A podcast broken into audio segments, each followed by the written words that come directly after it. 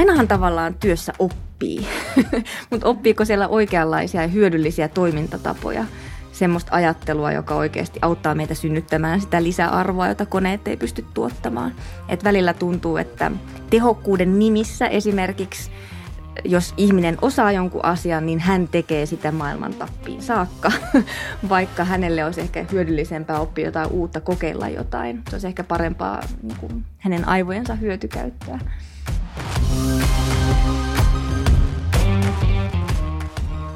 Tämä on VTTn Toivo, innovaatiot ja kestävä kasvu podcast ja tässä jaksossa puhutaan tulevaisuuden työelämästä. Kuluva vuosi on kääntänyt päälailleen vanhat työrutiinit ja nyt jos koskaan meidän kannattaa määritellä, miten haluamme tulevaisuudessa työskennellä. Mittaroidaanko tehokkuutta oikein? Onko meillä tarpeeksi aikaa oppia ja omaksua uutta? Aiheesta studiossa keskustelemassa aivotutkija Katri Saarikivi – sekä VTTllä tulevaisuuden työnteon tapoja pilotoivaa New Work-kehitysohjelmaa vetävät VTT markkinointi- ja viestintäjohtaja Jenni Santalo sekä henkilöstöjohtaja Kirsi Nuotto. Podcastin on tuottanut Alma Brand Studio. Minun nimeni on Laura Kähkölä ja toimin juonteena tässä podcastissa. Tervetuloa studioon Katri, Kirsi ja Jenni. Kiitos, Kiitos. paljon. Kiitos. Katri, uuden oppimisen taito on noussut todella pintaan nyt koronan aikana, mutta jo ennen sitä into oppia uutta on ollut yksi työssä menestymisen edellytyksistä. Niin miksi oppimisen rooli on niin tärkeä työelämässä? Joo, no kyllä työelämässä on nyt viimeisten vuosien aikana ollut aika kova oppimistrendi ja siihen haetaan erilaisia ratkaisuja. Ja siihen on ehkä monta syytä. Yhtäältä voi varmaan syyttää digitalisaatiota ja teknologiaa, eli kun helpot ongelmat siirtyy koneiden ratkaistaviksi, niin ihmisille jää vaan ne vaikeat, ne poikkeustapaukset, ne jutut, jos pitää syntyä jotain uutta, esimerkiksi uutta tietoa, uutta oppimista. Eli ihmisaivolta vaaditaan sen verran paljon nykypäivänä, että se oppiminen korostuu. Ja sitten tietoa tulee koko ajan lisää ja kiihtyvällä tahdilla. että jos haluaa pysyä niin kuin ajan tasalla, niin se edellyttää sitä, että jatkuvasti päivittää sitä omaa osaamista. Kirsi, sä oot henkilöstöjohtaja, niin millä tavalla tuo oppiminen tai sen oppimisen niin kun vaatimusten muutos näkyy sun omassa työssä? No ensinnäkin työhän on aina muuttunut. Me ei olla tavallaan ehkä kiinnitetty siihen samalla tavalla huomiota kuin juuri nyt, kun esimerkiksi tämän viime vuoden aiheuttaman pandemian kautta, niin, niin ollaan herätty ja jouduttu tekemään asioita erittäin niin kuin pikavauhdilla toisin. Ö, mutta, mutta tosiaan aina on tapahtunut työssä oppimista, aina on tapahtunut muutoksia jo sieltä 1700-luvulta lähtien. Mutta tota, se on ihan totta, niin kuin Katri sanoi, että nyt on oppimusva- oppimisvaatimukset muuttuneet just tämän automatisaation, tekoälyn, teknologian ö, muuttumisen kautta.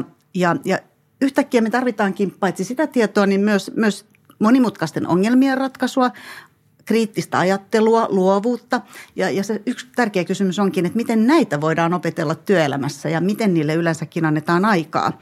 Ja, ja haluaisin niin yhden paradoksin tuoda jo tähän heti alkuun, että, että kaikki puhuvat, kaikki henkilöstöjohtajat, yritysjohtajat, henkilöstö puhuu oppimisesta, mutta sitten kun lähdetään sinne konkretiaan siihen varsinaiseen työpäivään, niin eihän siellä ole yhtään minuuttia aikaa mitään muulle kuin hypätä palaverista toiseen. Ja tässä piilee se niin kuin, juju, että, että mitkä yritykset löytää sitten sellaisen kulttuurin, oppimista tukevan kulttuurin, että näille oppimistilanteille annetaan aikaa ja saadaan ihmiset kiinnostumaan.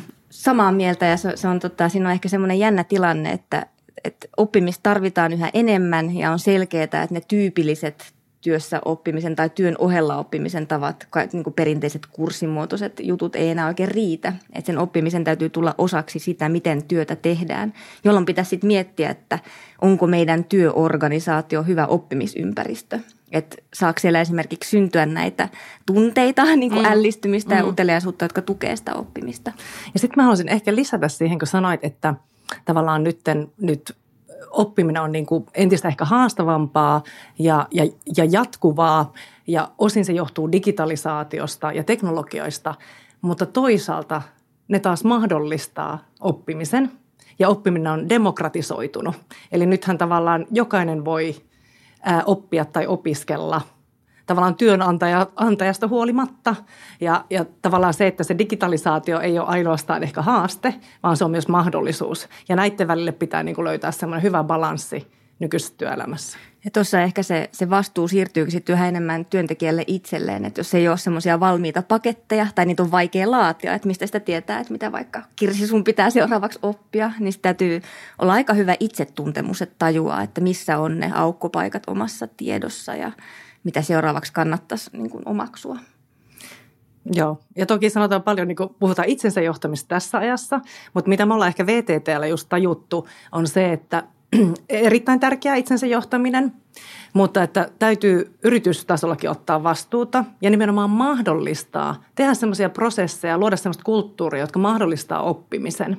Että ei voi vaan ikään kuin eritoten tässä ajassa, jos me ollaan totaalisesti etätyössä, niin on jokseenkin jopa vastuutonta jättää ihmiset ohjaamaan itseään. Tuohon oppimisen demokratisoitumiseen vielä, niin yhtäältä kun ne vaatimukset on lisääntyneet, nyt pitäisi koko ajan oppia kaikkia uutta, niin, niin just mitä Jenni totesi, niin toisaalta meillä on entistä enemmän mahdollisuuksia. Enää ei tarvitse odottaa, että henkilöstöjohtajalta tulee lupa mennä tammikuun puolivälissä jollekin kurssille, vaan ihan itsekin voi lähteä tekemään tämmöisiä mini-mikrooppimisia. Voi oppia, totta kai on, on paljon muutakin työssä oppimista ja varmasti tarvitaan yhteisiä kursseja ja workshoppejakin, mutta, mutta aika kiehtovaa on, että, että se on tänä päivänä monesti ilmasta ja oikeastaan itsestä kiinni, että onneksi tämä tilanne on myös tuonut niitä mahdollisuuksia aika paljon. Osaatteko te sanoa, että mitkä on niitä, toki on niin kuin erilaisia rooleja, erilaisia positioita kaikkea työelämässä, mutta mitkä on semmoisia niin tähän aikaan yleispäteviä asioita, mitä ihmisten pitäisi opiskella tai oppia – No kyllä ylipäätään mun mielestä kannattaa satsata siihen, mitä koneet ei osaa.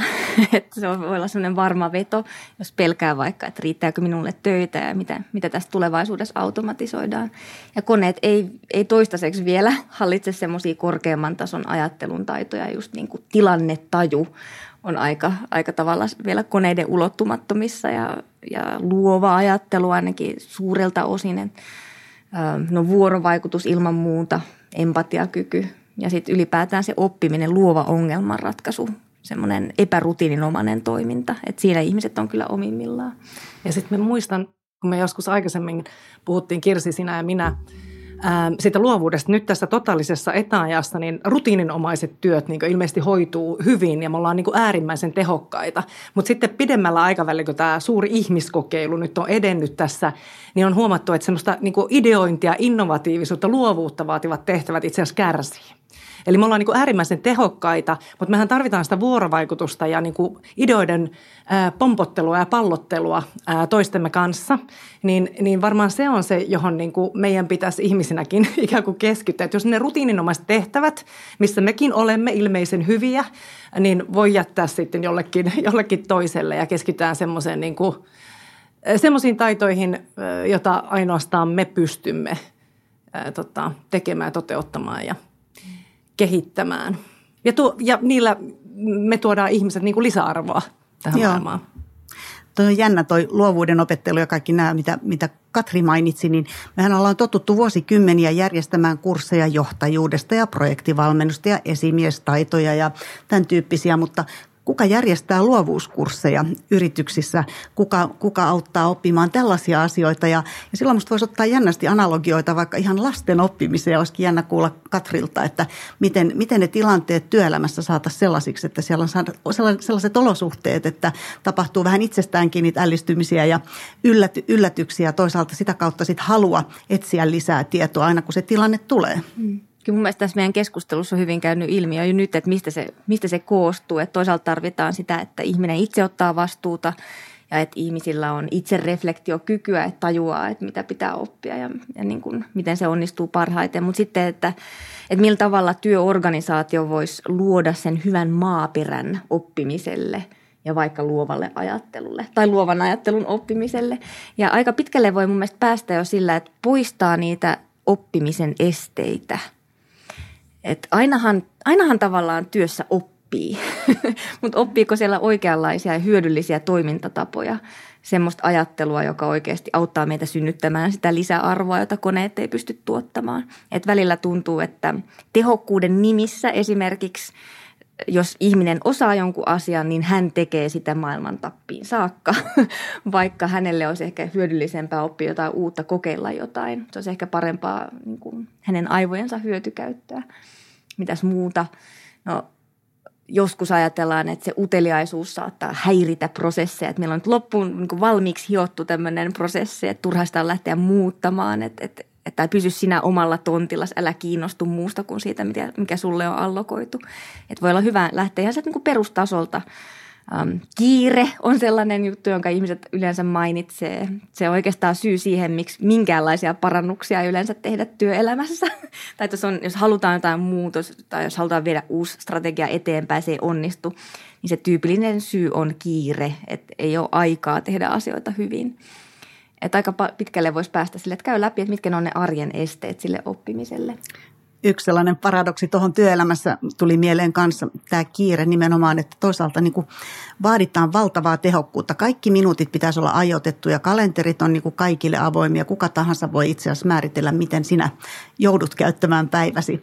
Ja, ja tota, meille ei jää yhtään sellaisia aukkoja sinne, että me voitaisiin voitais hetken tylsistyä työssä, voiko tätä edes sanoa ääneen, jonka jälkeen tapahtuu ihan varmasti luovaa ajattelua ja mahdollisuutta niin kuin miettiä ratkaisuja erilaisiin asioihin. Ja, ja jälleen kerran otan sen lapsianalogian, että monesti lapsille muistaa, muistaa itsekin vielä lapsena, että, että oli tylsiä hetkiä maalla ja juuri silloin alkoi tapahtua tosi mielenkiintoisia asioita, joutui käyttämään ja, ja tota, tavallaan sen tehokkuuden lisäksi me, meillä pitäisi olla tylsistymisen hetkiä. Tämä on, tämä on jännästi sanottu totta kai työelämässä, mutta nyt, nyt vaan koko ajan puhutaan siitä, että kaikki minuutit on käyty ja silloin on niin kuin tehty asiat hyvin. Mutta se ei varmasti... Mä olen sitä mieltä, että se tehokkuuden käsite pitäisi määritellä uudelleen. Että jos tehokkuus aikaisemmin oli sitä, että mahdollisimman nopeasti, mahdollisimman paljon, mahdollisimman vähillä resursseilla, niin päteekö se ihmistyöhön vai onko se enemmän tämmöistä niin konemaista tehokkuutta? Että jos ihmistä tarvitaan juuri siihen oppimiseen, uuden rakentamiseen, poikkeustilanteisiin, vuorovaikutukseen, niin miltä näyttää näiden tehokkuus? Mm. tai semmoinen ihminen, joka on tehokas juuri näissä asioissa. Että silloin siihen tehokkuuteen voisi liittyäkin se, että, että mieli saa välillä harhailla ja saa olla utelias ja innostua. Ja miksi tylsyys on niin kuin negatiivinen asia? Niin. Että tavallaan sehän oli niin kuin ihan mielettömän makeata, kun itsekin muistaa jotain tylsiä hetkiä niin kuin lapsuudessa. Ja nehän, nehän oli just niitä luovuuden lähteitä. Ja musta tuntuu, että mulla on tämmöinen alle viisivuotias poika, ja hän on ehkä oppinut. Op, me luulen, että hän on oppinut sanomaan, että mulla on tylsää. Ja aivan kuin se olisi niin kuin negatiivinen asia. Mä aina muistutan häntä, että kuinka siistiä, että nauti siitä, että siitä syntyy jotain tosi suurta – ja sitten vielä tästä niin kuin lapsen, lapsen oppimisesta, että kun me ollaan niin kuin ärsyttävän tehokkaita me aikuiset, että meilläkin on onneksi toi Daakis on tosi lähellä meidän kotia, mutta siihen menee usein aika pitkä aika, että kun me kävellään omasta kodista sinne Daakiksen, joka on noin 50 metriä, koska mun poika ällistyy niin monesta asiasta siinä matkan varrella ja sitten itse on vähän että eikö nyt keskity olennaiseen ja edetään – ja sitten tavallaan myös tulee samalla pisto sydämeen, kun nimenomaan mun pitäisi kannustaa siihen, että hän ällistyy. Meidän pitäisi varata tähän enemmän aikaa, että saa olla tylsää. Tähän 50 metrin matkaan saa kulua vartti tai puoli tuntia. Että pitäisi mahdollistaa se ehkä niin kuin lapsesta asti. Ja, ja tota, hän on niin kuin hirveän hyvä muistutus mulle jatkuvasti siitä, että, että kuinka tylsän tehokkaita me ollaan, että aamusta asti me niin kuin ollaan ikään kuin jo minuutti aikataulutettu meidän päivä – ja kun pitäisi ehkä olla toisinpäin, tai että ainakin meidän pitäisi allokoida myös omiin työpäiviin niin kuin niitä ikään kuin tylsiä hetkiä. Ja tehän teette tätä, Jenni ja Kirsi. Voisitko tässä kertoa vähän siitä New Work-ohjelmasta? Eikö tämä ole yksi sellainen lähtökohta, mikä siinä nimenomaan on? No syy, miksi me ollaan täällä, on se, että me ollaan pohdittu ihan hirvittävän paljon ää, tätä. Ja, ja vaikka tämä, niin kuin, kuten Kirsi sanoi, niin työhän on ollut murroksessa niin kuin satoja vuosia, että se ei ole sinänsä mikään uusi asia. Ja, ja tota, työn murroksesta ja digitalisaatiosta ja oppimisesta on puhuttu niin kuin jo vuosia.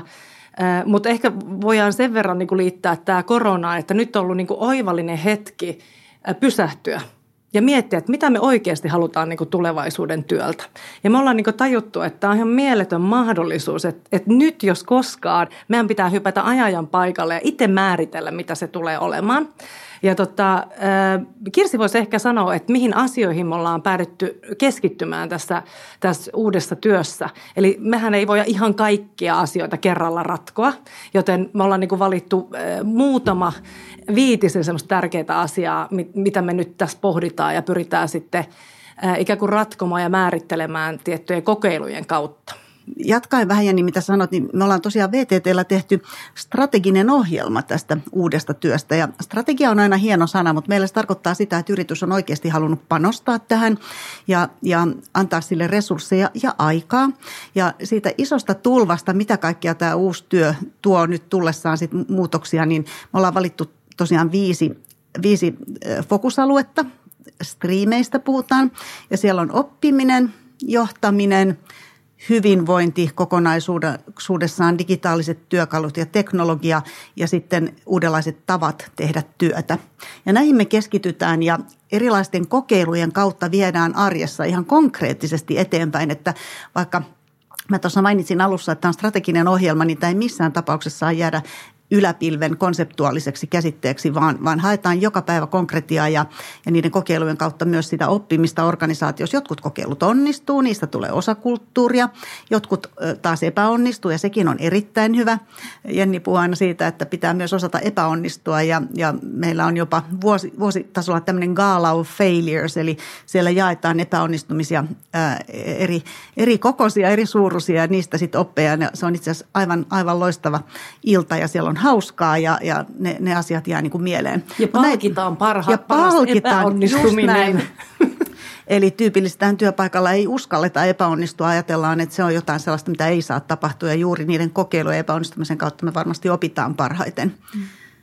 Mielestäni hyvin havainnollistaa sitä, että miten että tavallaan kyseessä on kulttuurin muutos.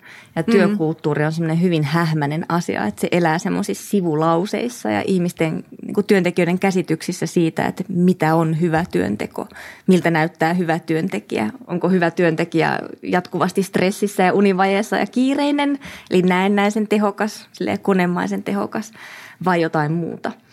Juuri ja näin. just se, että, että voidaan sanoa, meillä voi olla hirveän yleviä tavoitteita ja arvoja työorganisaatioissa, mutta se todellinen muutos tapahtuu vasta sitten oikeasti, kun lähdetään kokeilemaan. Ja tekemään. niin, ja niin. sekin, että, että paljon puhutaan niin kulttuurimuutoksesta ja uudesta työstä ja prosessien pitäisi tukea ja näin. Ehkä suurin meillä on ollut se tota, tavallaan aha-elämys semmoinen, että, että puhutaan myös kokeilusta.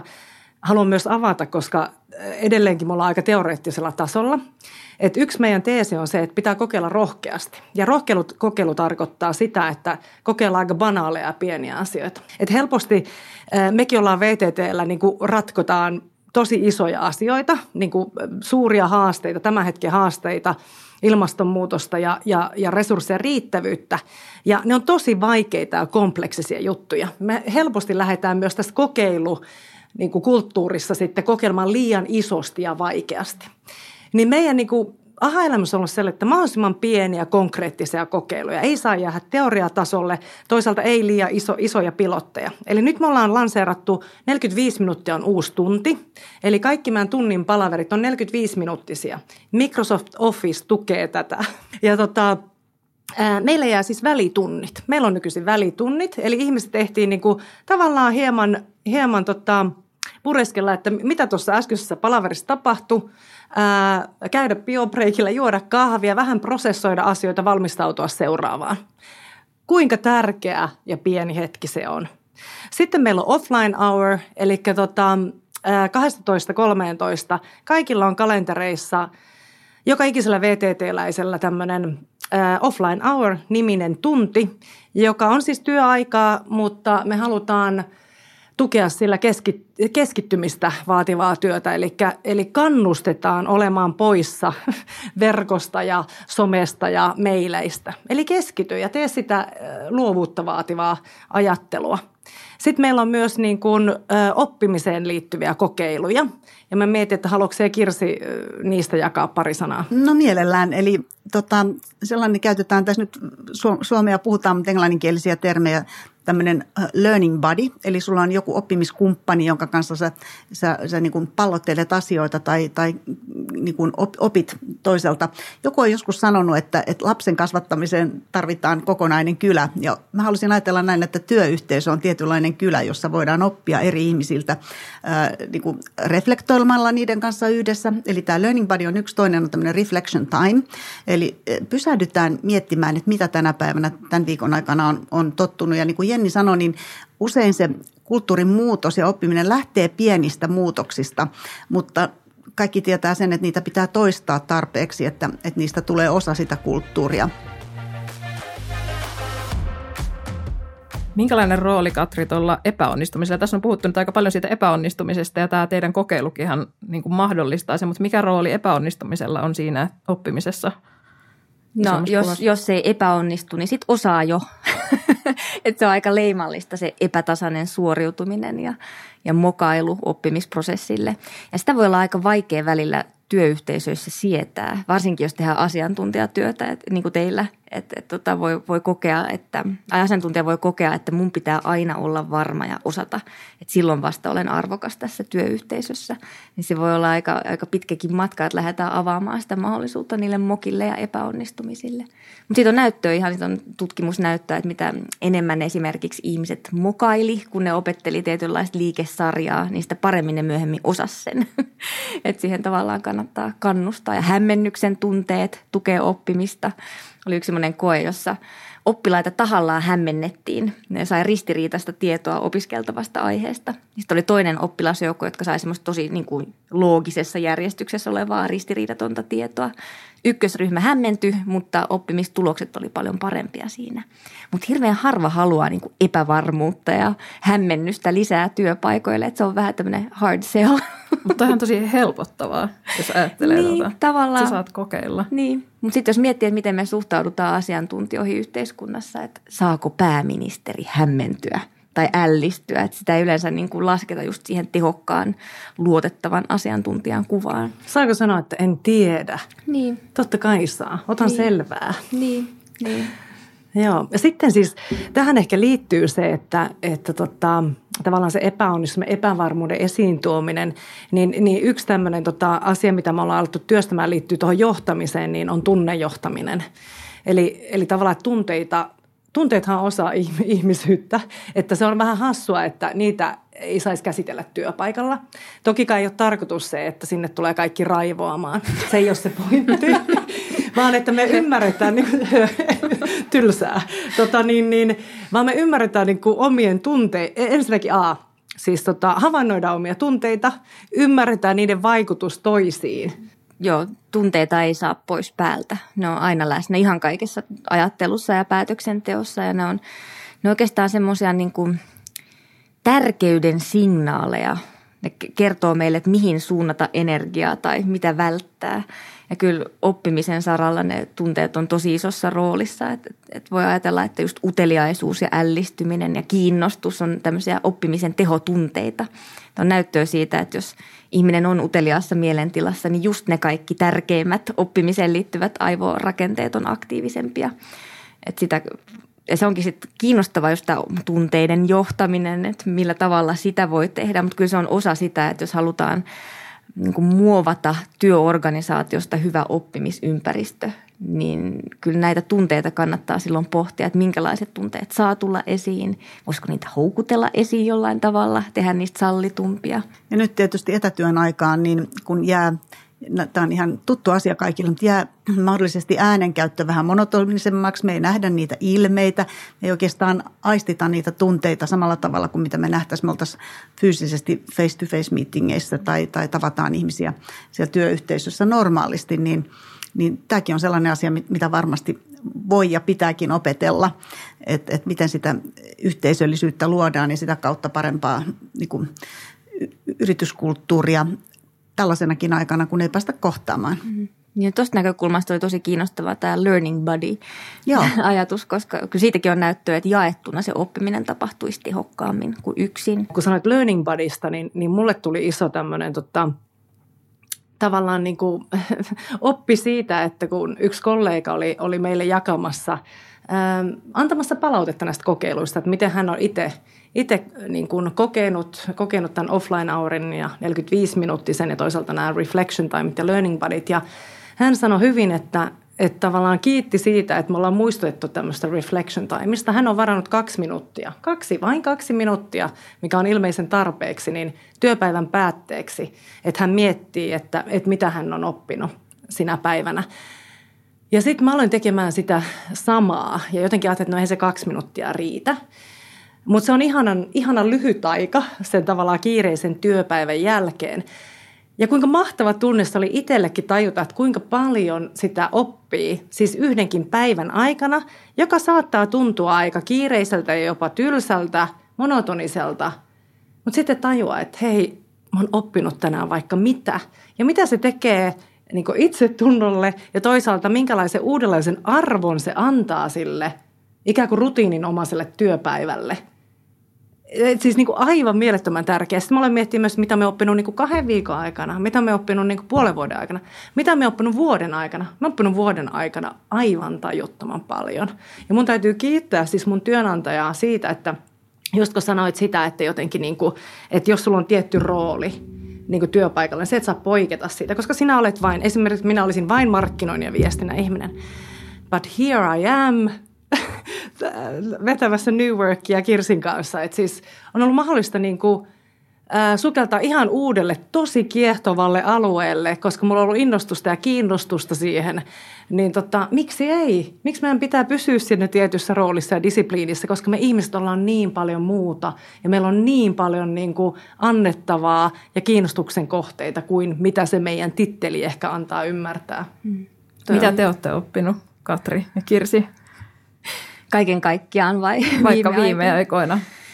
No, mä opin jatkuvasti erilaisia asioita, että se tutkimuksen tekeminen on yhtä oppimista ja uuden tiedon luomista. Ja tosi paljon oppii aina, kun lukee toisten tutkijoiden kirjoittamia artikkeleita. Just tähän ällistykseen mä oon viime aikoina aika paljon perehtynyt. Ja aluksi mä olin tietenkin sitä mieltä, että ällistys mullistaa kaiken, kun on käynyt ilmi, että jos ihminen on ällistyneessä tilassa, niin silloin semmoinen tosi kokonaisvaltainen ajattelun muutos on mahdollista. Että aivoissa tämmöinen mallien käsittelyyn liittyvä alue on vähemmän aktiivinen, että voi vähän niin kuin, niin kuin löysentää pipoa. Mä ajattelin, että no tämäpä hyvä, nyt täytyy kaikkia ällistyttää työelämässä, niin jotenkin luovuus lähtee uuteen kukoistukseen ja oppiminen. Mutta sitten mä löysin semmoisen artikkelin, jonka mukaan ällistyminen lisää myös tämmöistä taipumusta – uskoa niin kuin yliluonnollisiin selitysmalleihin. että ehkä niin kuin menee vähän liian löysälle se pipo.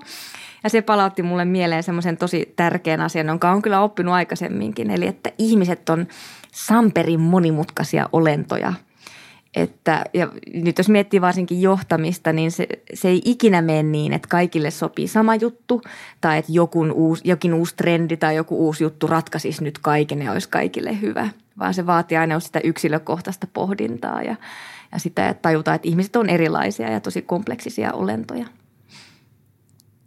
Tota, mä oikeastaan uskon ja toivon, että mä oon oppinut oppimaan uudella tavalla.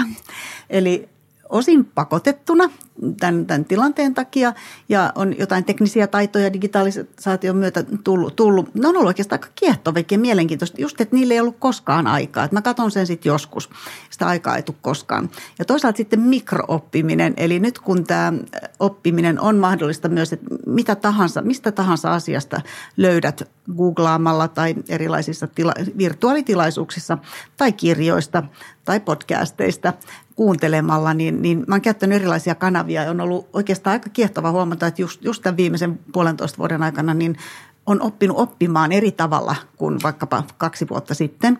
Ja, ja tota, sieltä on tullut kiehtovia sellaisia uusia ällistyksiäkin, Katri, et, et, jotka on sitten taas saanut mut miettimään jotain muuta, että hei, tosta mä haluan tietää vielä lisää. Eli learnability, oppimaan oppiminen. Ja me on oppinut teiltä kahdelta ihan suunnattoman paljon, Kirsiltä ja Katrilta. Ja sitten me ollaan Kirsin kanssa usein niin kuin vähän naurettukin ja pohdittu sitä, kun meillä on niin hauskaa. Joo. Meillä on ihan superhauskaa tehdä tätä. Ja sitten tulee välillä oikein huono omatunto just tästä, että saakohan töissä olla näin hauskaa. Ja sitten teidän kanssa parrailu on niin kuin aivan mahtavaa. Toi on todella tärkeä huomio. Se ehkä liittyy tähän aikaisempaankin keskusteluun siitä, että miksi kiirettä ja stressiä yhä joissain työorganisaatioissa ihannoidaan. Ja et minkälainen kuva meillä ylipäätään on työnteosta. Että kuuluuko sen olla kamalaa, loppuun kuluttavaa raadantaa, jossa niin kuin monotonista, rutiininomasta, jossa ei saa oppia uutta, jossa ei saa, josta ei saa nauttia edes. Miksi tulee huono omatunto, jos nauttii työstään? Mun mielestä tämä on tosi kiinnostava signaali. Tosi kiinnostava. Ja sitten tota, tämän varmasti kaikki jo tietää, mutta minä kuulin tämän, opin aivan vasta, että Microsoftin toimari Satya Nadell puhuu itsestään oppijana, I'm a learner. Ja ihan ensimmäisenä työpäivänä hän lähetti koko niin kuin Microsoftin porukalle sähköpostin, jossa puhuu siitä, että oppiminen määrittää häntä tosi paljon. Että hän niin kuin tilaa aivan liikaa kirjoja, joita hän ei niin kuin ehdi lukea – koska hän on niin utelias. Hän tota, rekisteröityy uusille kursseille, joita hän ei ehdi käydä, mutta se kuvaa ehkä sitä, että hän on niin kuin tosi utelias ja halukas oppimaan. Ja hän sanoi, että siinä vaiheessa, kun se et opi uusia asioita, se et tuu tekemään mitään hienoja juttuja. Eli se oppiminen on niin kuin lanseerattu myös niin Microsoftissa koko kulttuuriin. Ja tota, musta se on niin kuin, tosi hyvä ikään kuin merkki ja oivallus siitä, että eikö joka ikisen yrityksen ja organisaation pitäisi olla oppiva organisaatio? Että eihän voi luoda ikään kuin uutta tai eh, ideoida, tehdä, tehdä innovaatioita, uutta tutkimusta, tieteellistä tutkimusta, jos ei niin kuin opi. Ja just, että mikä iso paradoksi se on, että sille ei niin kuin anneta mahdollisuutta yrityksissä. Mutta on ehkä joskus tällaisia keskusteluja voidaan ehkä syystäkin syyttää elitistisiksi, niin pitäisikö meidän miettiä, että onko tämä nyt ihan kaikille sitten kuitenkaan mahdollista, että koskeeko tämä ihan kaikkia työntekijöitä työelämässä? Hyvä kysymys. Mä oon miettinyt sitä, että, että toki niin kuin, kun me ollaan lanserattu näitä kokeiluja VTTllä, nehän sopii VTTlle. Että tavallaan jokaisenhan organisaation pitäisi ehkä löytää itselleen sopivat keinot muuttaa sitä – kulttuuria. Eli tota, tavallaan Totta kai me halutaan, halutaan puhua tästä, että meillä on semmoinen, ollaan Kirsikas puhuttu, että meillä on missio, että ei vaan niin kuin, tavallaan muuta työelämää VTT, mutta miksei niin kuin laajemmin organisaatiossa halutaan itse saada myös feedbackia. Eihän se kaikki tieto asu meissä. Mutta että kyllä niin kuin, eihän kaikki ole just semmoisia universaalia juttuja, että nyt se offline hour 12.13, niin eihän se käy yrityksiin, joka on niin kuin täysin globaali Eli, eli ei kukaan hyödy siitä, että se offline hour heillä keskellä, keskellä yötä todennäköisesti. mm. Että jos se on jossakin niin kuin eri puolilla maailmaa kuin, kuin missä Suomessa niin kuin keskitysti tehdään se päätös, niin, niin tota, joo, se on hyvä pohtia, että mihin paikkoihin, työpaikkoihin nämä sopii.